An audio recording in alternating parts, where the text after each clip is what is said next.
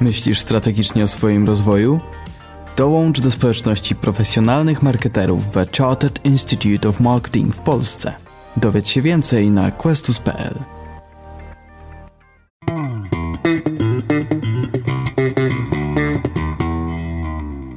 Witajcie w kolejnym odcinku Questus Marketing Podcast. Spotykamy się, aby mówić o marketingu, zarządzaniu, biznesie, wprowadzać intelektualny ferment, e, podważać schematy, szukać nowych ścieżek. Spotykamy się w gronie profesjonalistów, osób skupionych wobec, wokół społeczności Questusa, akredytowanego centrum The Chartered Institute of Marketing. Dzisiaj z nami wybitni przedstawiciele tej społeczności, dr Jacek Pogorzelski, od dawna znany ekspert od strategii marki do zarządzania doświadczeniami klientów, neurobadacz, autor wielu książek, m.in. Rewolucja Marki, Marka na cztery sposoby, czy a propos mity marketingowe. Z drugiej strony Lechce, król obsypany nagrodami. E, jako pierwszy Polak otrzymał Srebrnego Lwa na Festiwalu Filmów Reklamowych w Cannes i wiele, wiele innych nagród. I dzisiaj ja nazywam się Robert Kozielski. Zawsze mi mówią, żebym o tym mówił, więc mówię o tym, że nazywam się Robert Kozielski. E, materiały będą znajdowały się na e, stronie questus.pl ukośnik podcast i ten i inne podcasty tam znajdziemy. Dzisiaj, proszę Państwa, troszkę chcielibyśmy porozmawiać na temat praw marketingu. Każdy ma ambicje robienia różnego rodzaju praw, ale zacznijmy od bardziej ogólnego pytania. Czy w ogóle w biznesie, a w szczególności w marketingu, możemy mówić o tym, że są jakieś prawa e, i czy one są stałymi prawami? Jeśli tak, to dlaczego? Jeśli nie, to dlaczego? Który z Panów pierwszy? Dopóki Sejm nie przegłosuje? E, praw oczywiście nie związanych z regulacjami prawnymi, ale raczej takimi zasadami, regułami, które wskazują, że no ich właściwie pominięcie sprawia, że mamy bardzo duże prawdopodobieństwo porażki, a ich przestrzeganie zwiększa szanse sukcesu. Czy dobrze się czymś kierować, tak? Bo marketing ma dużą dozę dowolności i uznaniowości. Więc jeżeli przyjmiemy wspólnie, że się opieramy na pewnych założeniach, pewnych prawach, to możemy wspólnie na tej płaszczyźnie dyskutować, czy tak, czy siak. Tak, jest jakby wspólna płaszczyzna porozumienia, czy zgody bądź niezgody, albo rozwiązania problemów w określonych ramach. Więc to jest niezwykle przydatne do tego, żeby się czegoś odwołać na zasadzie, a podoba mi się, albo a moja żona to nie lubi akurat tego. No bo tak pewne często... kryteria, według których będziemy oceniać pewne decyzje. A czy masz takie prawo, które ty uważasz za zawsze obowiązujące, albo prawie zawsze obowiązujące? Złote prawo. Znaczy? Znaczy, nie rację ma, ma ten, kto ma złoto. No. Okej, okay, Jacku? To jest dobre pytanie, ale to, to będzie tak, to zależy. Mm, prawa są, jeżeli y, jest jakaś ich stała podstawa, jest coś, co się nie zmienia i na tej podstawie są tworzone pewne, można sformułować jakieś prawo, to wtedy one są.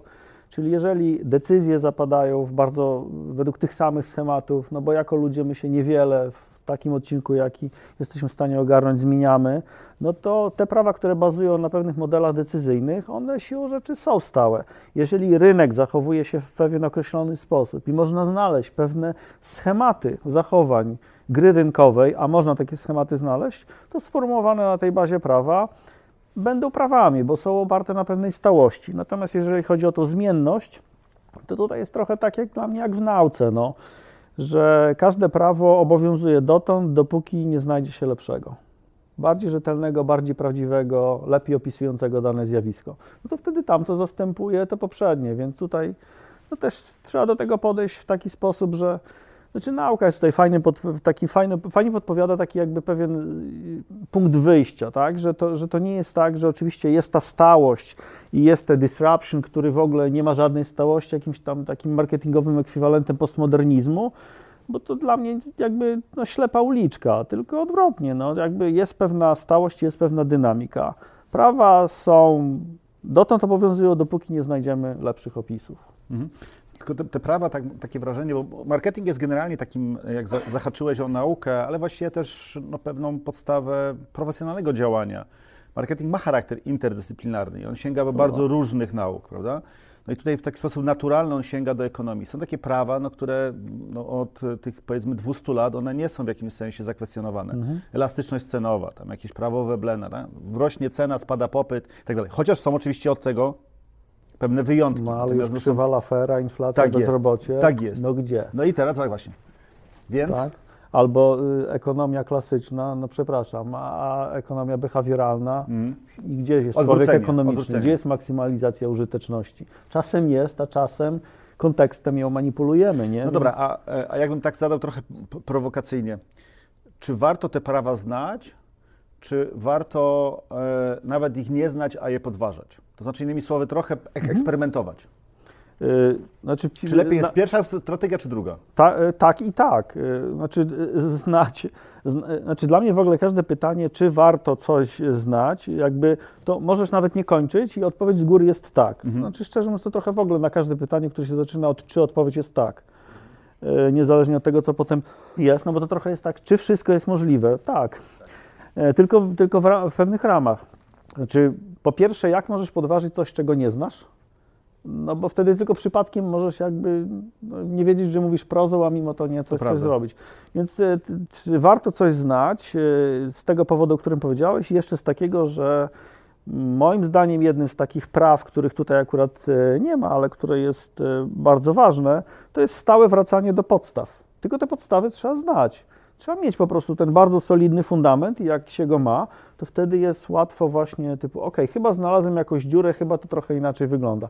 Wtedy się rozwija pogląd, rozwija się wiedzę, a może i się rozwija w ogóle jakby samą naukę, tak? Więc y, tak, no ale bez znajomości, bez tej podstawy, no to wiesz, no to nawet jak coś zmieniamy, to nie wiemy o tym, że zmieniamy. Mhm, mhm.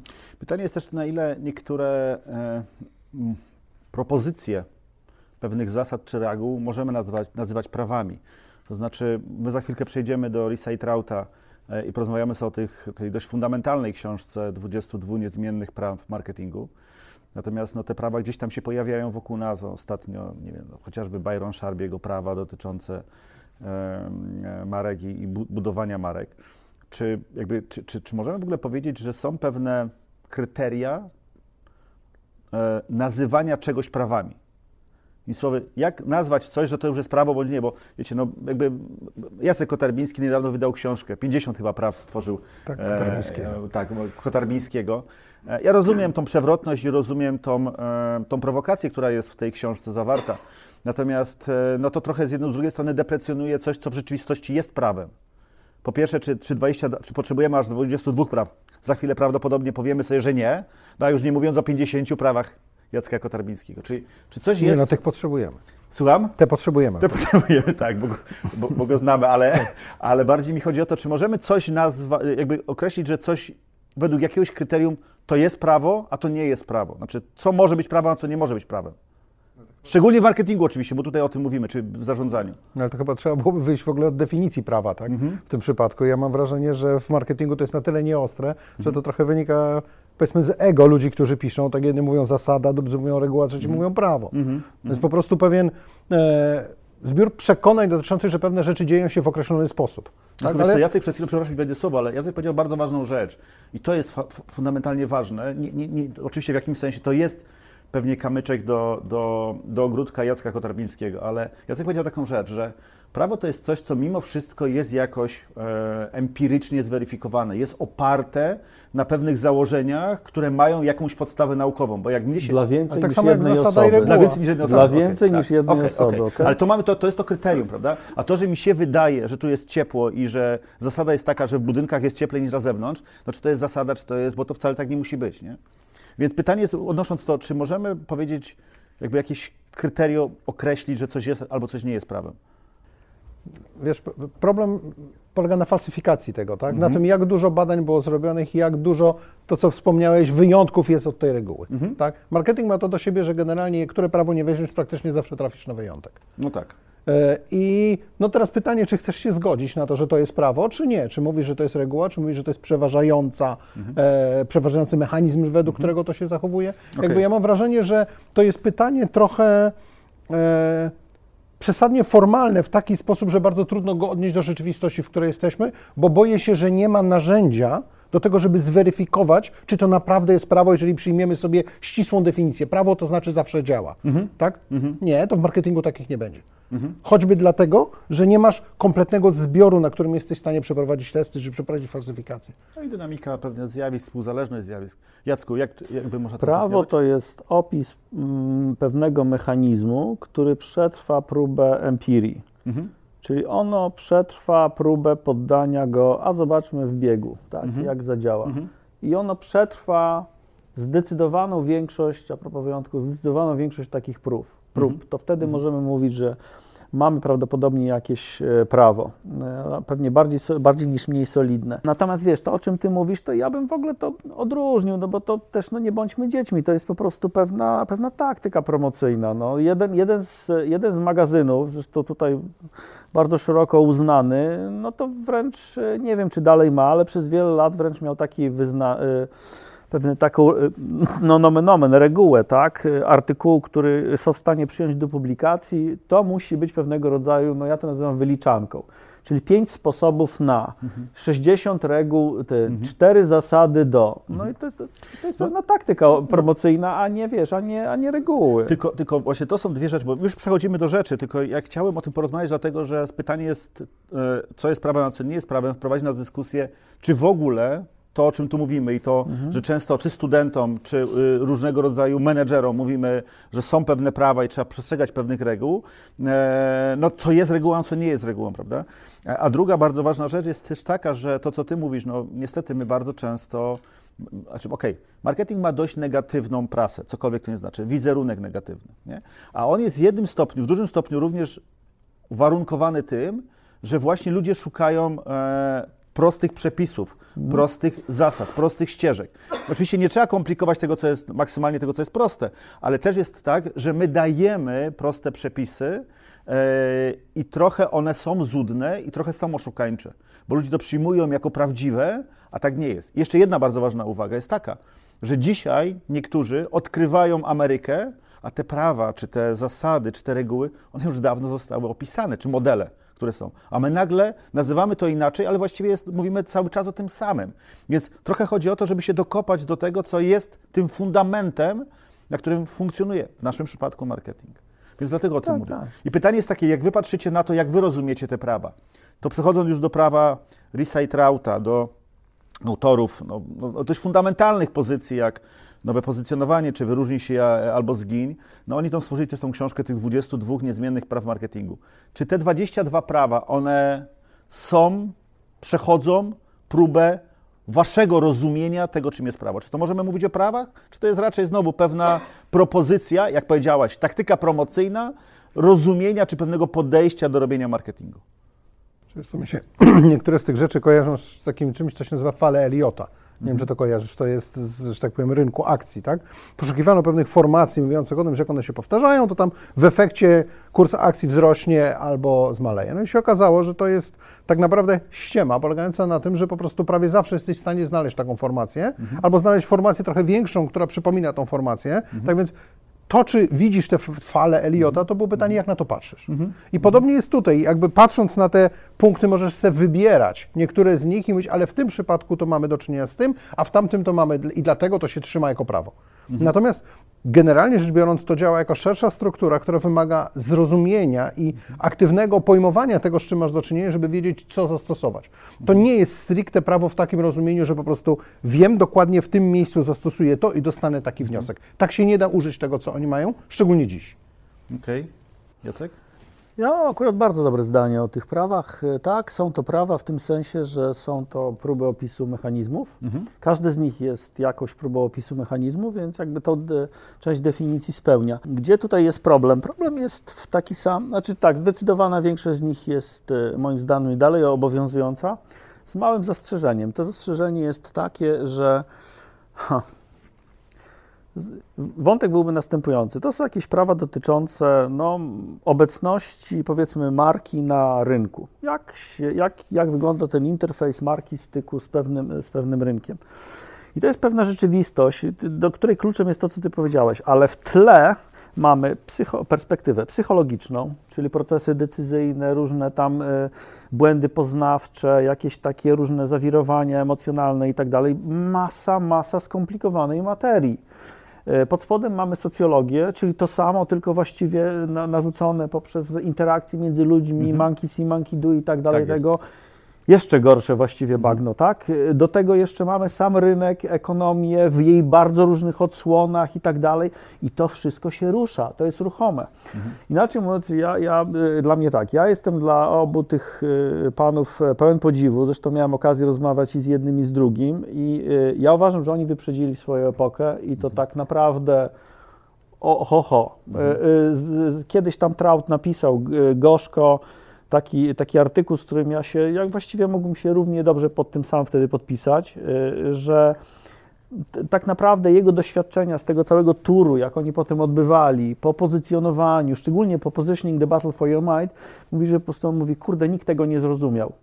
Ja, mam, ja do dzisiaj mam takie wrażenie, no że, tak, że znaczy tak. może, może nie już aż tak, jest tak, tak, ale powiedziałbym, że dzisiaj to mało kto zrozumiał, może nie nikt, ale mało kto zrozumiał wyprzedzili swoją epokę. E, akurat Trout generalnie odpowiada za to część bo tam doszedłem do tego, on rzeczywiście widać, że jego jakby e, konikiem było te takie klasyczne pozycjonowanie, a tam e, Al Rice, on generalnie za tą stronę dotyczącą myślenia kategorii, że to kategorie są rozwiązaniami problemów, a nie marki. Mhm. Że to jest w ogóle dla mnie absolutnie wyprzedzenie tej myśli marketingowej mhm. no, o dobre trzy dekady, ok? Bo mhm. to był pierwszy, pamiętam podczas, podczas wywiadu, jakiego ja, ja rozmawiałem z nim o w ogóle o markach i to cały czas ta marka, marka, parłem w stronę tej marki, a on pamiętam, że na samym początku jakby totalnie nie wybił, ale to było takie no, rewelacyjne wybicie. A on mówi, e, marka to jest drugi wybór. Najpierw się wybiera kategorię. Mówi, to kategorie są rozwiązaniami problemów, a nie, a nie marki. Nie? I tak jakby, okej. Okay. Natomiast, ponieważ, do czego zmierzam? Ponieważ psychologia, socjologia, antropologia, różne jakby analizy kulturowe, ekonomia, to co jest podstawą tego, to cały czas się rozwija w gigantycznym tempie, to stąd wynika to, że właśnie no cóż, no możemy mieć wątpliwości, tak, że w pewny będzie to, o czym mówił Leszek, tak, na, na, na, na wszystko możemy znaleźć pewne kontrprzykłady, nie, że, a w takim kontekście to akurat jest, jest inaczej. No tak, no bo tam ta cała materia jest, plus jak weźmiemy pod uwagę, że marketing, dlaczego ty, wiesz, mówisz też o tym, o tym tam rozczarowaniu i tak dalej, no bo marketing jest... Yy, Marketing jest cholernie ambitny w tym sensie, że to jest próba zajęcia się rzeczywistością, pod którą są właśnie te wszystkie rzeczywistości, które same w sobie są potwornie złożone, a my próbujemy dać reguły, które w ogóle są uniwersalne i uwzględniają całą tą złożoność. No, to jest Mission Impossible, no, więc jeżeli tak to potraktujemy, to nawet będąc znanym z y, rozwiniętej krytyki, uważam, że i tak robimy niezłą robotę jak, okay. na, jak na możliwości. No ale to świetnie, to, jest, to było bardzo dobre wprowadzenie, to co powiedziałeś. Po pierwsze, trochę podsumowując to, co powiedzieliście dotychczas, a, szczególnie to w tym ostatnim Twoim Jacku jakby wypowiedzi się przejawiło. Warto się tymi prawami zająć, na pewno jakoś warto je intelektualnie e, zchallenge'ować właśnie. No a po drugie, no to jest też pewna, pewnie tak, że na te, każde z tych praw można spojrzeć z różnych perspektyw. I trochę przejdźmy do tych perspektyw. Ja oczywiście nie będziemy wszystkich omawiać, bo to jest zbyt dużo. Pewnie zachęcamy wszystkich, żeby sobie poczytali mimo wszystko tą książkę. No to jest taki fundament e, w działaniach marketingowych. Ja je próbowałem pogrupować trochę, bo wydaje mi się, że one są dość blisko, niektóre z nich są blisko. I oczywiście zacznijmy od tego, o czym Jacku też powiedziałeś, to znaczy pierwsze trzy prawa które dokładnie mówią to, o czym ty mówisz. To znaczy mówią o tym, że nie tylko marka jest ważna, ale właściwie kategoria jest ważna. Bo te trzy prawa mówią mniej więcej tak, że i to Ristrautem powiedzieli, żeby wygrać na rynku e, e, e, nie, nie, musisz być lepszym, tylko musisz być pierwszym. To jest to prawo pierwszeństwa. No druga, druga zasada jest taka, jeśli nie możesz być pierwszym e, na rynku, to stwórz kategorię, w której będziesz pierwszym. No i trzeci element, no to jest ten to właśnie Battle of Your Mind, to jest jeśli Nieważne, czy jesteś pierwszy na rynku, czy drugi na rynku. Ważne, żebyś był pierwszy w świadomości e, e, odbiorców. No i oczywiście to jest pytanie, czy rzeczywiście jest tak, że dążenie do doskonałości, takiej nawet nie tylko produktowej, szeroko rozumianej, pewnej wartości czy, czy, czy propozycji, którą składamy naszym odbiorcom, czy to dążenie do doskonałości jest ważniejsze, czy lepiej już wchodzić na rynek z czymś, co już mamy, testować, sprawdzać, proponować, weryfikować. No i tu mamy dwa, dwa podejścia znowu. A propos tych różnych perspektyw. Psychologia mówi tak, że tylko raz mamy możliwość zrobienia dobrego pierwszego wrażenia. Bez tego, jak wejdziesz z czymś, co się nie nadaje, no to potem będziesz już przegrany. Oni tego nie mówią. Oni mówią, nie musisz być lepszy, musisz być pierwszy. Chociaż oczywiście to też ma logiczną trochę związek. Jeżeli jesteśmy pierwsi, a, a nie ma innego, to nie mamy do czego porównać, więc tego nie możemy być gorsi. Ale warto o tym pamiętać, że jest taki element, który mówi o tym, że bardzo ostrożnie, bo jeżeli zrazisz klienta, to po prostu on nawet nie będzie krzyczał, po prostu odejdzie, nigdy nie będzie tego chciał. Z drugiej strony, dzisiaj wiemy, że mamy bardzo ciekawe zresztą, popierające to, te, te, te, te, te prawa, podejście.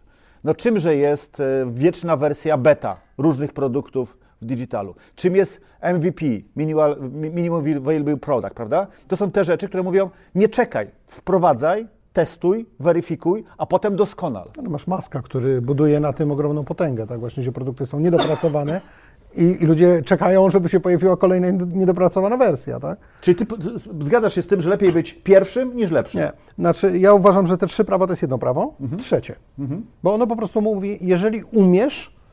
To stań się centrum, zdefiniowanym centrum w umyśle twojego konsumenta. Tak? To tak naprawdę możesz to zrobić. Te pierwsze dwa są szczególnymi przypadkami tego, jak możesz to zrobić. Możesz stworzyć coś nowego, coś całkowicie nowego. Ludzie powiedzą, wow, tego nie widziałem, kojarzą Twoją markę, kojarzą Twoją obietnicę, mówią, dobra, łatwo to identyfikuję. E, ale możesz też wbić się w coś, co istnieje, ludzie powiedzą, no teraz to oni zrobili coś fenomenalnego w tej materii, którą znam i osiągniesz dokładnie ten sam skutek, który łamie tą regułę, mówiąc, że musisz być pierwszy. Tak? E, najłatwiej się to robi wprowadzając zmianę, tak? no bo trudno jest zrobić naprawdę lepszą pułapkę na myszy, na tyle lepszą, żeby się przebić przez świadomość leniwych ludzi, którzy mają to gdzieś. Mhm. Więc to jest problem realizacyjny, tylko, ale dla mnie to nie jest reguła, bo to się okaże, że ktoś wymyśli reklamę albo w szczególnym przypadku tak zadziała. Chodzi o to, żeby być w stanie w umyśle człowieka powiązać się z pewną definicją, często związaną z definicją kategorii, tak, co ten gość, że tak powiem, z tego będzie miał, jak to urządzenie działa, w jakim kontekście go oceniać, tak, i następnie e, sprawić, że ludzie będą umieli powiązać pewne obietnice, które dotyczą tej nazwy, którą, którą ty stworzyłeś, bo de facto to cię sprowadza do zbudowania marki, zbudowania e, referencji do czegoś, tak? Mhm. E, więc masz dwie referencje, nazwę, czy, czy identyfikację marki i drugą to jest pewne cechy, pewną charakterystykę, w, których, w której ty żyjesz. I to wystarczy. A czy to jest pierwsze? Nie, nie musi być pierwsze moim zdaniem. No dobra, Lecho, ale powiedz tak, no, czy, czy, czy, czy obsesja Jobsa, no. doskonalenia produktu, nawet opóźniania wprowadzania wielu produktów na rynek, które on miał, było działaniem właściwym, czy raczej dzisiaj z perspektywy chociażby tej wiedzy warto by powiedzieć, chłopie, wprowadź, a potem poprawię, ale już nie czekaj. Ale dla niego było właściwym, dlatego że on tak postanowił urządzić Apple i Apple był znany z tego, że wypuszcza na rynek fenomenalne produkty, które są przełomowe, super dopracowane i to było coś, na co ludzie czekali. I masz drugiego gościa, znowu wracam do Maska, którego zwyczajem jest wypuszczać produkty po czasie, nie takie jak obiecywał, robiący często różne rzeczy dużo lepsze, których nie obiecywał i inaczej niż się wszyscy tego spodziewali na początku. I na dodatek jeszcze, patrzcie, przykład z tym e, autonomicznymi samochodami, które się lubiły rozbijać albo które nie jeździły i dalej nie jeżdżą mhm. e, tak jak się chce, ale ludzie mówią super, fantastycznie, dawaj, dawaj następne. Macie z kolei ten Hyperloop, jeżeli już mówimy e, o masku, tak? który w tej chwili no, opowiadamy historię o e, międzykontynentalnych podróżach z prędkościami 1000, 1000 km na godzinę, a teraz to raptem tam co 100 mil na godzinę, czy to około 200 km na godzinę się rozwija na dystansie kilkuset metrów. I wszyscy się podniecają, ekscytują, wielki, wielkie coś.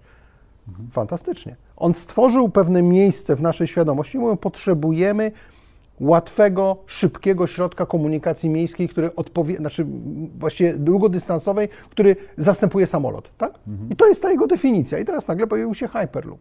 Mhm. Więc odpowiadając na Twoje pytanie, to jest wybór. To jest Twój wybór, jak chcesz, i ludzie, których świadomości powstaje ta wiedza, też decydują się, jak chcą Cię oceniać. Czy oceniają Cię na zasadzie na tego gościa, który musi ma wszystko zapięte, idealnie ułożone i tak dalej, ma być po prostu bez cienia, że coś jest źle, czy masz gościa, który mówi, o dobra, to się przesuniemy w lewo, to się przesuniemy w prawo, ale będzie zajebiście. Mhm. Tak. To jest wybór. Mhm. Więc jakby ja nie umiem odpowiedzieć na pytanie, która droga jest lepsza, bo wydaje mi się, że obie są dobre, mhm. w zależności od tego, co robisz. Jeśli chcesz wprowadzić na rynek nowy odkurzacz, mhm. to raczej proponuję Ci dopracuj go. Mhm. Tak? Czyli to też zależy od kontekstu, w którym jesteś. Jeżeli chcesz wprowadzić na rynek e, pierwszy antygrawitacyjny, nie wiem, pierwszą deskorolkę antygrawitacyjną, bez rolek, okay. to możesz eksperymentować. Rozumiem. Tu, tu mamy taką zasadę. W kategoriach, które istnieją, jeżeli doskonalimy produkty, które już są, no to raczej walcz o to, żeby to było przełomowo inne a jeżeli to jest nowa kategoria, to możesz eksperymentować. Ja myślę, że tak? to bardziej bym ogólnie, że jeżeli starasz się coś odmienić w ogóle, nawet czy to istnieje, czy nie istnieje, tak, starasz się coś odmienić, to ludzie są bardziej skłonni do tolerowania, że tak powiem, niedoróbek albo, te, wiesz, te, kiedyś w ogóle jeszcze, jak cofniemy się do tej ery, e, że tak powiem, tych 22 praw marketingu, tak, to Większość, większość tego dotyczy produktów, tak? I wszyscy by- jakby skupiali się na jakości produktów, tak? A dzisiaj generalnie rzecz biorąc jesteśmy w takim obszarze zaangażowania konsumentów, więc część produktów firmowych to nie są produkty, tylko zaangażowanie klienta w tworzeniu produktów. Nie wiem na ile to jasno wyraziłem, ale chodzi mi o to, że my e, jako konsumenci włączamy się w proces tworzenia, Współtworzymy. współtworzymy to, tak? A kiedyś to w ogóle było w ogóle tu jest producent, tu jest konsument, tak? Więc no, w oczywiście w tym świetle to było trzeba doprowadzić produkt do odpowiedniego stanu i go wypuścić na rynek, bo klient go używa i nic z nim nie robi. Dzisiaj, okej, klient jest częścią procesu twórczego. Więc y, okoliczności się zmieniły. Jacku? Trzy prawa świetne, trzy moim zdaniem cały czas aktualne. Z małymi może tylko, z, może z jednym tylko zastrzeżeniem, o którym za chwilę. E, One się opierają na, na kilku rzeczach, które absolutnie nauka potwierdziła.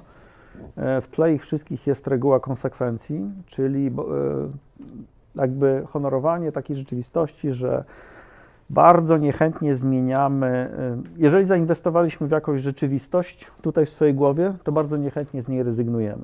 Inaczej mówiąc, jak coś jest pierwsze, to ma tendencję do pozostawania pierwsze. To jest pewnego rodzaju inercja mentalna. E, I te prawa po prostu o tym mówią, że Sentyment do pierwszej miłości. jest ta inercja i y, skorzystaj z tego.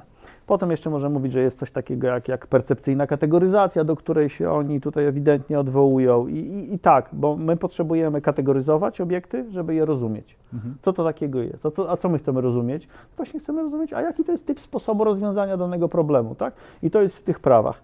Więc e, dla mnie to są w ogóle jest, e, znowu rewelacja. Jeżeli jeszcze w ogóle przesuniemy kalendarz, kiedy one zostały sformułowane, no to absolutnie szapoba. E, Jakie zastrzeżenie? Lepiej być pierwszym niż lepszym. E, Z jednym wyjątkiem, i bo na to jest rzeczywiście bardzo, bardzo dużo przykładów.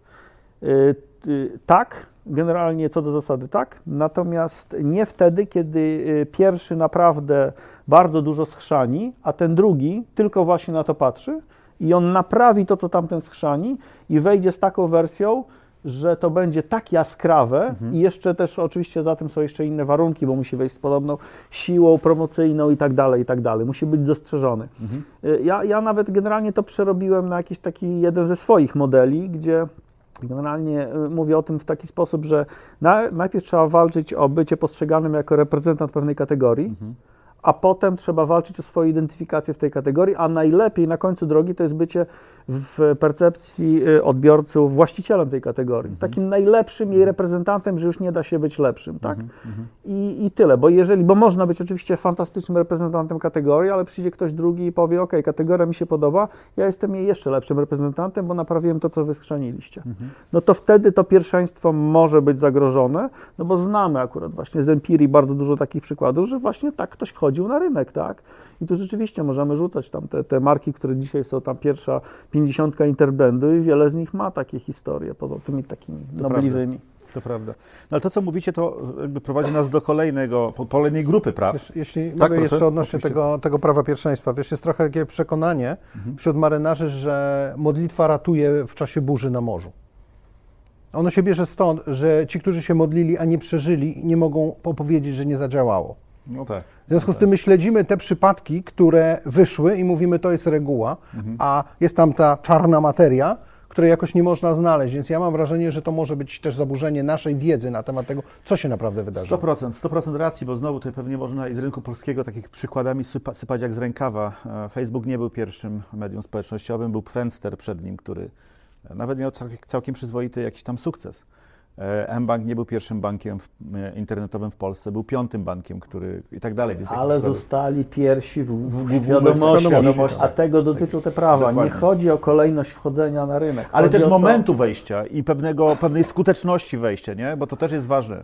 Ja nie wiem dokładnie, okej, kiedy to było, ale to już naprawdę, no to już z dobre, przynajmniej ze 20, może nawet wcześniej la, e, lat temu, no przecież weszła ta szkoła zarządzania, że właśnie, no bo za- jakby ekwiwalentem tego zarządzania to było first mover advantage, tak? tak? Przewaga bycia pierwszym, Tak. ale w sensie właśnie nie mentalnym, bo jakby zarządzanie nie zajmuje się mentalem, tylko zajmuje się jakby procesem, Procesem.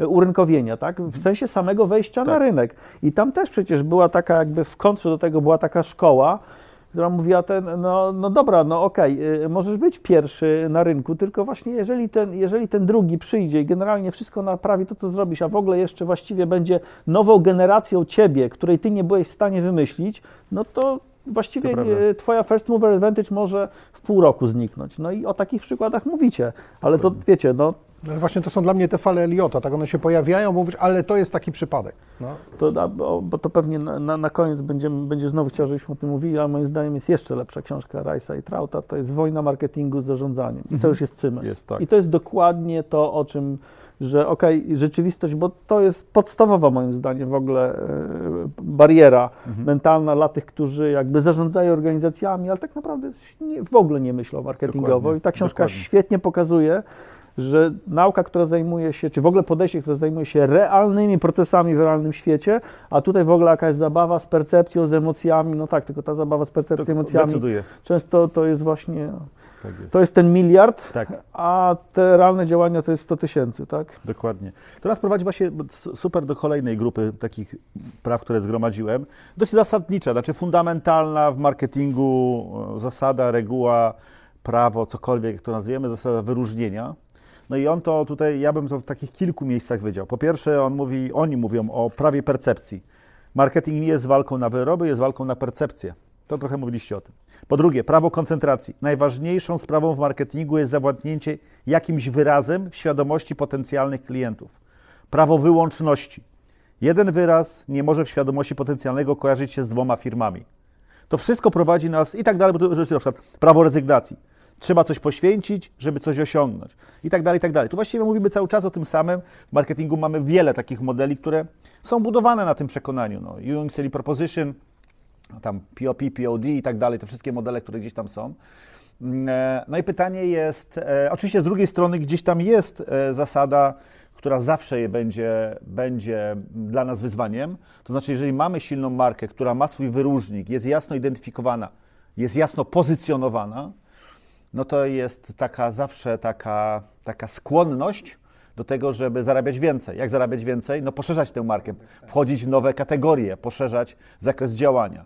No i pytanie jest takie, czy lepiej w takich, czy po pierwsze oczywiście samo prawo, jak wy postrzegacie, jak wy je oceniacie, jak widzi- widzicie jego aktualność dzisiaj, no a po drugie, e, czy no, no nie znowu pytanie czy, prawda, bo to pewnie w różnych okolicznościach różnie to jest, ale e, e, przy jakich kryteriach warto by było poszerzać naszą wartość naszej marki, naszego postrzegania na inne kategorie, a na ile raczej wtedy wprowadzać inne marki i zawłaszczać przez inne marki nowe kategorie. Czyli słowy, na ile poszerzanie zakresu działania wpływa na erozję marki i obniża wartość, tą charakterystyczność, dystynktywność e, szarpową danej marki.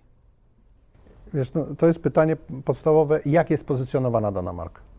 Tak, jeżeli jest to pozycjonowane w oparciu o produkty, tak, to ten, nieładnie mówiąc, brand extensions jest trudne, tak, bo jak jesteś najlepszym młotkiem świata, to raczej imadeł nie sprzedasz, tak, a już telewizorów albo telefonów komórkowych w ogóle, tak. Natomiast jeśli jesteś pozycjonowany w świadomości człowieka jako marka, która daje wolność, to nagle produkując komputery możesz zacząć produkować telefony, a potem możesz produkować urządzenia do słuchania muzyki przenośne. Tak? I to jest kwestia tego percepcji, tej ramki, w której się znajdujesz. Tak? Czyli jeżeli mamy tak zbudowaną ramkę, ramkę, że ona dopuszcza różnego rodzaju produkty albo różnego rodzaju kategorie, to absolutnie możesz stosować rozszerzenia marek. Natomiast jeśli zbudowałeś się na takiej wyróż... zająłeś tą niszę, to jest ta kwintesencja pozycjonowania, tak, zająłeś tą niszę, która jest tak precyzyjnie określona, że to są, nie wiem, lampy, telefony, telewizory, no to nie bardzo możesz z tego wyjść, bo musisz zmienić swoje pozycjonowanie. To się może udać, to może być bardzo dobry ruch, ale jest to zazwyczaj ruch ryzykowny, bo wychodzisz z tego miejsca, w którym ludzie cię kojarzą i przychodzisz do zupełnie innego, więc budujesz od nowa swoją świadomość, swoje pozycjonowanie. Jacek? Tutaj szczególnie w tych prawach widać, e, jak e, w ogóle Rice i Trout, oni e, bardzo zainwestowali w percepcję, jako w ogóle podstawę. Twórcy są tego brandingu percepcyjnego tak Absolutnie. Ja, ja te, dokładnie też takich widzę, więc oni zainwestowali tutaj w percepcję. I to nawet tak lapidarnie odpowiadając tutaj na jedno z tych praw, marketing nie jest walką na wyroby, jest walką na percepcję i na emocje, i na doświadczenia, i na koncepty kulturowe, No tak, no nie? tak, Więc tak, tak, e, bezwzględnie. bo to- chodzi, chodzi tutaj o to, żeby też jakby widzieć to, bo między innymi właśnie z tego powodu ja też e, zaproponowałem te jakby spo, cztery sposoby budowania, czy poziomy, czy jakieś tam sposoby widzenia w ogóle budowania marek, właśnie dlatego, żeby pokazać pewną złożoność, o której mówi tutaj Leszek, że ta marka może być w bardzo różnych światach spozycjonowana. Mhm. I od tego, to jest właśnie ta odpowiedź na to, no to jeżeli to zależy, to od czego to zależy? No, moja propozycja dla świata jest właśnie od tego, to głównie zależy. Jeżeli się, y, jakby, jeżeli zostajemy w brandingu percepcyjnym, to tutaj y, jakby tak, okej, jak najbardziej, nie? No, są też pewne niuanse, no bo jeden wyraz, y, zgoda, tak, do dzisiaj Volvo to jest bezpieczeństwo, ale to nie znaczy, że bezpieczeństwo to tylko Volvo. Tak jest. Więc jakby jeżeli odwrócimy to i w drugą stronę to prawo y, weźmiemy, no to no nie bardzo, tak? Rozrywka to jest i Disney, i Amazon, i Netflix. y, Jasne, jasne, nie, jasne. więc to, Jacek. więc gdy, gdyby tak było, przepraszam, że Jasne. tylko jedno Tak. słowo ma swojego jednego bardzo wyraźnego Nie. właściciela, no to słuchajcie, no ten świat by w ogóle w naszej percepcji zupełnie inaczej wyglądał, tak? Oni moim zdaniem tutaj chcieli tak naprawdę bardzo ostro pokazać pewne reguły działania percepcji. Natomiast mówię, no, moja odpowiedź też na to jest taka, że jeżeli zostajemy w percepcji, to nawet bym się nie czepiał do tych wyjątków, ale jeżeli rozszerzymy, a propos tego, ale jeżeli pomyślimy o tym, że marka może być budowana na poziomie doświadczeń, na poziomie jakiejś w ogóle wartości wspólnotowej, na poziomie pewnej idei kulturowej, a to już jest zupełnie inna gra. No tak, tylko że inne bezpieczeństwo, reguły. jasne, tylko że bezpieczeństwo jest dość podstawową wartością. To nie jest e, bardzo wąsko zdefiniowana wartość, którą oferujemy, wracając do przykładu Volvo. Nie? I teraz jest pytanie takie, czy w takim razie, e, jeśli Volvo tak silnie kojarzy się z bezpieczeństwem, to czy dlaczego Volvo bardzo intensywnie nie wchodzi w inne kategorie produktowe, gdzie bezpieczeństwo jest równie ważne? Wiele może pewne można podać, prawda? Nie wiem, no, ochrona domu, nie? Czegokolwiek takiego. Więc, No, bo więc Volvo się kojarzy z, z bezpiecznym samochodem. To nie jest bezpieczeństwo w skali ogólnoświatowej, tak? Jakby I bardzo ciężko, bo im było to... ale wartość jest, jest taka, prawda? To jest, to jest dość, tak jak, tak jak Harley Davidson z jakąś nieza, niezależnością, nie? Tak, No, ale, ale wiesz, chodzi o to, że w, jak mówisz Volvo, tak? To w, jakby w tyle głowy masz samochód. Kontekst, E, kontekst to jest ma- po prostu ma- bezpieczeństwo, wartość ulokowana w kontekście. Kon- kontekście, Tak, nie okej. masz, nie, jakby mimo, że ważne. nie masz świadomości tego, to od razu twój mózg odpowiednio przetwarza jakby i wycina pewne, nie, nie kojarzy ci się to z solid security, tak, które nagle będzie pilnowało twojego domu i teraz Volvo ich wygryzie z rynku. Nie przyjdzie ci to do głowy, że o pakowaniu pieniędzy, nie pomyślisz o pakowaniu broni, żeby ona była bezpieczna, o e, bezpieczeństwie lotniczym może trochę, ale nie za bardzo, tak, sab prędzej, nie? Więc jakby e, ten kontekst sprawia, że my nieświadomie odcinamy pewne obszary, w którym to mogłoby w teorii działać, ale nigdy nie będzie, bo tak tego nie postrzegamy. No to do nas prowadzi do kolejnego prawa, czy kolejnej grupy praw, tak? Rozszerzam, rozszerzamy nie marki, a kompetencje. To jest w Też ogóle absolutnie Dokładnie. podstawowy To parasolowanie wręcz wcale tak błąd nie działa. dla Tak, mnie, tak, rację. merytoryczny, Tak, tak, to y, ludzie że jeżeli się tego tak. nie rozumie, nigdy się te, tego nie Tak zrozumie, jest. jak działają rozszerzenia. Bo się wydaje, że się rozciąga po prostu jakiś znaczek, jakiś label, Przenosi się, tak, tak, etykietę. tak. Co, I co to w ogóle się, ma być? wie- wie- Rozciąga się Dokładnie. kompetencje. Dokładnie. W związku z tym, jeżeli mamy, i to, to co więcej, Leszek tutaj y, świetnie to właśnie jakby zdefiniował, rozciąga się określone kompetencje w określonych kontekstach. Inaczej mówiąc, jeżeli ja jestem po prostu specjalistą od bezpieczeństwa w szeroko pojętym, nie wiem, transporcie, motoryzacji, bo ja nie wiem, jak szeroko to jest. Nikt tego nie wie. I to jest rzeczywiście ten znak zapytania, że my nigdy nie wiemy, jak szeroko ta granica kompetencyjna, kompetencji marki jest ustawiona. Nie wiemy. I dlatego jest te testowanie tych granic. Ale to wcale nie znaczy, że Volvo jutro może konkurować z Rolls-Royce'em czy z Pratt Whitney na produkcję samolotów do odrzutowców, tak? Bo no, ktoś się może bać wsiąść do takiego samolotu. Bardzo dobra uwaga. Bardzo dobra uwaga. Rzeczywiście tak jest, że to myślenie w kategoriach zwiększania przychodów poprzez proste przenoszenie brandu, Znaczka. tak, no to w ogóle to, to, to nie Czy końca- brandu tak, jako kompetencji. Jako brandu kompetencja, ale nie, nie tak, jako ale nie znaczka, jako, jako znaczka. logotypu, Tak. jako... Taki, nawet niektórzy myślą o tak zwanym transferowaniu wartości, ale rzeczywiście, jeśli za tym nie idą kompetencje, które przystają do innej kategorii rynkowej, to po prostu będzie. Nie, zgoda. Bardziej może znaczenie. Okej, okay, znaczenie ulega transferowi, ale dalej znaczenie, ale dalej jakby decyduje o wiarygodności, decyduje o kompetencje. Dokładnie. dokładnie. Albo w moich Ktoś oczach, albo w moich oczach ty się na tym dokładnie. znasz, albo. No dokładnie. To przechodzi nas, oczywiście to wszystko nam pokazuje kolejny znak zapytania i tutaj jest bardzo ciekawa grupa, e, już ostatnia na dzisiaj, ale powtarzam, zachęcam wszystkich do przejrzenia wszystkich tych praw. To jest grupa taka, którą nazwałem sobie tutaj przygotowując się do tego spotkania niepewność i ryzyko. No i Riz i Traut mówią o tym, że oczywiście są te prawa, ale funkcjonujemy w pewnym świecie dużego, nie, dużej niepewności i ryzyka. I mówię tutaj o prawie nieprzewidywalności. Nie da się przewidzieć przyszłości. To jest ich hipoteza. Chyba, że samemu opracowuje się plany konkurentów. No. To prawo marketingowe w ogóle? E, tak jest. Prawo perspektywy. Marketing przynosi wyniki dopiero w dłuższym okresie. To jest bardzo ważna rzecz, no bo często my chcemy ten ROI za miesiąc. E, prawo przesady. Sytuacja często wygląda inaczej niż to przedstawia prasa. Czyli widzenie tylko wyłącznie komunikacji sprawia, że my inaczej percepujemy świat, trendy rynkowe, zachowania klientów i tak dalej. Czyli widzimy ten przysłowiowy e, czubek e, e, góry lodowej. Więc pytanie jest takie, no, no, oczywiście jest też znane powiedzenie z drugiej strony, tak? Najlepszym sposobem na przewidywanie przyszłości jest jej tworzenie. Trochę szerzej niż, niż mówi Rizzy Traud o, o, o, konkurentach. Ale pytanie jest takie, oczywiście dość, dość chyba, nie chciałbym powiedzieć trywialne, ale dość proste, chociaż ono jest tak fundamentalnie ważne dla nas. Czy my w ogóle możemy przewidywać przyszłość? W takim sensie, czy my możemy, bo oczywiście oni też podają, podają jedno prawo, które jest ważne, tak zwane prawo trendu. To znaczy, my nie powinniśmy się kierować trendami, a nie modami, bo my bardzo często ulegamy. Tu dzisiaj Jacek przed spotkaniem też powiedział, za trzy lata pytanie jest, nagrywa się to, więc zobaczymy. Za trzy lata kto będzie pamiętał o COVID-zie? Kto będzie pamiętał o tym, że wszyscy na ulicach chodzili w maseczkach w taki czy inny sposób? Oczywiście byłoby dobrze, jak mają grypę, żeby mimo wszystko chodzili w tych maseczkach, ale tak czy inaczej będziemy trochę funkcjonowali w innym świecie. I pytanie, czy COVID i to, co się wydarzyło, albo inne zjawiska są modami, czy są trendami? Jak odróżniać modę od trendu? Innymi słowy, czy tworzenie przyszłości, czy przewidywanie przyszłości jest w ogóle możliwe? A jeśli tak, to jakie są jego kryteria?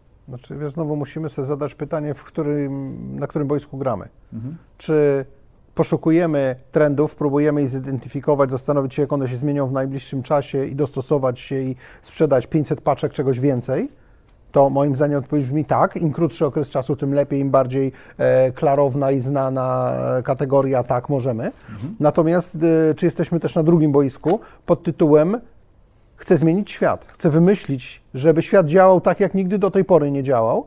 No i teraz wiesz, no, tu masz wizjonerów, którzy tworzą e, absolutnie nowe postrzeganie, nowe percepcje, nowe kategorie, nowe produkty. się nagle okazuje, że świat mówi wow i biegnie dokładnie tam, gdzie oni chcą. No, jest jeszcze trzecia Więc kategoria, pamiętaj, to nie tych, jest, którzy naśladują i odtwarzają. No, to, to nie jest, powiedziałbym, przewidywanie przyszłości, tylko to jest tworzenie jej. Mhm. Tak? Mhm. I tutaj marketing się doskonale do tego nadaje i to są najbardziej lukratywne obszary, kiedy właśnie tworzymy tego typu, e, czy nawet kategorie, tak? czy w ogóle pewne specyficzne sposoby. Macie, mhm. Masz pewne zbiory produktów, tak? które tworzą nie tylko nowy rodzaj e, funkcjonalności, ale w ogóle nowe zastosowania, których do tej pory nie było. Świat tego nie widział. Tak MVP, o których mówiłeś, tak ludzie mówią nagle, wow, jak ja mogłem żyć nigdy czegoś takiego nie widząc, tak? Mhm. I no, to jest teraz w umyśle gościa, który to wymyśla, czy on jest w stanie przewidzieć, jak zareagują ludzie, wytłumaczyć ludziom, bo ludzie, pamiętacie, jest taka klasyczna historia o karteczkach post-it, tak?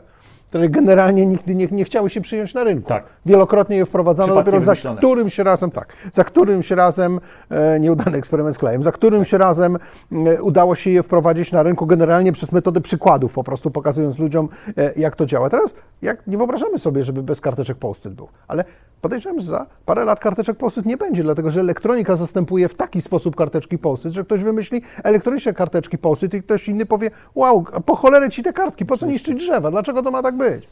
Więc pytanie, czy możesz przewijać? Nie, e, ale możesz przewidzieć, że się zmieni i możesz próbować go zmienić w konkretnym, konkretnym kierunku, co jest mega obiecujące i mega dochodowe, jeżeli ci się uda. Świetnie w ogóle to, co mówisz, bo tak naprawdę to, co jest wnioskiem z tego, co powiedziałeś, to jest to, to, to, że rzeczywiście, mówiąc o pewnej przyszłości, mamy możliwość z jednej strony widzieć, dostrzegać pewne trendy i próbować je jakoś tam adresować, a z drugiej strony próbować no, tworzyć w jakimś stopniu własne rozwiązania, które będą tworzyły nowe zachowania, nowe sposoby rozwiązywania dotychczasowych problemów. Wiesz, jeżeli mogę jeszcze, no, tak.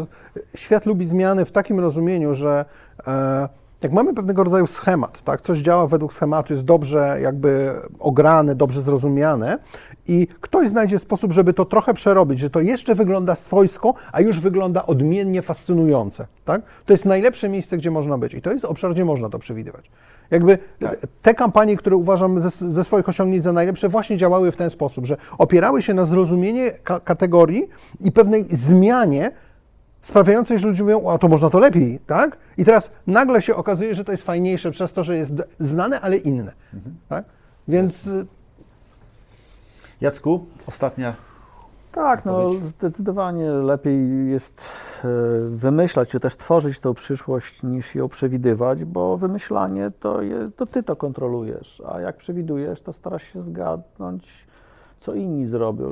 I, i, I, to jest zawsze, i to jest zawsze słabe i właściwie chyba na tym bym chciał skończyć, bo mnie w ogóle takie rzeczy jak trendy i przewidywanie przyszłości mnie to mm, denerwuje, rozczarowuje. Cały wysiłek, który włożyłem do tej pory, jakby w poznawanie tego, uważam, że jest całkowicie zmarnowanym czasem, więc powiedziałbym tak, za mało wiem, widocznie nie, nie mam tutaj kompetencji, nie chcę się wypowiadać. Dla mnie szarlataneria w najczystszej postaci. Jest takie powiedzenie, że e, przewidywanie jest trudną rzeczą, szczególnie gdy dotyczy przyszłości. Tak. To chyba jak Gibera powiedział, nie? No, I na tym spróbujmy e, zakończyć. Bardzo serdecznie Wam dziękuję. E, próbując podsumować, pewnie no, chyba mimo wszystko warto powiedzieć tak, że po tych ponad 30 latach e, te prawa wciąż warto je poznać, warto je zgłębiać i intelektualnie jakoś, no właśnie, challenge'ować, trochę je, trochę je adresować do współczesności. One są wciąż aktualne, chociaż jak powiedzieliście, trochę zależą od kontekstu i od tego, w jakim E, uwarunkowaniach one będą stosowane czy będą rozważane. E, tych grup jest bardzo wiele, mówiliśmy trzy właściwie. To jest to, że warto zawłaszczać, swoją słową, warto zawłaszczać kategorie. Cała zabawa polega na tym, żeby tworzyć i zawłaszczać kategorie, szukać swojego miejsca w percepcji odbiorcy w różnym wymiarze, pewnie w różnych wymiarach. No i w pewnym stopniu to, że ta niepewność, w której funkcjonujemy, no wymagać będzie od nas pewnego intelektualnego wysiłku. E, dzięki bardzo za kolejne niezwykle, dla mnie przynajmniej, interesujące spotkanie. Więcej informacji znajdą Państwo, którzy nas słuchają, znajdziecie na kanale e, YouTube'owym Questusa, na stronie Questus Podcasty i na blogu Questusa. Tam będzie więcej materiałów, informacji oraz po przeszłych i przyszłych podcastów. Dziękuję bardzo.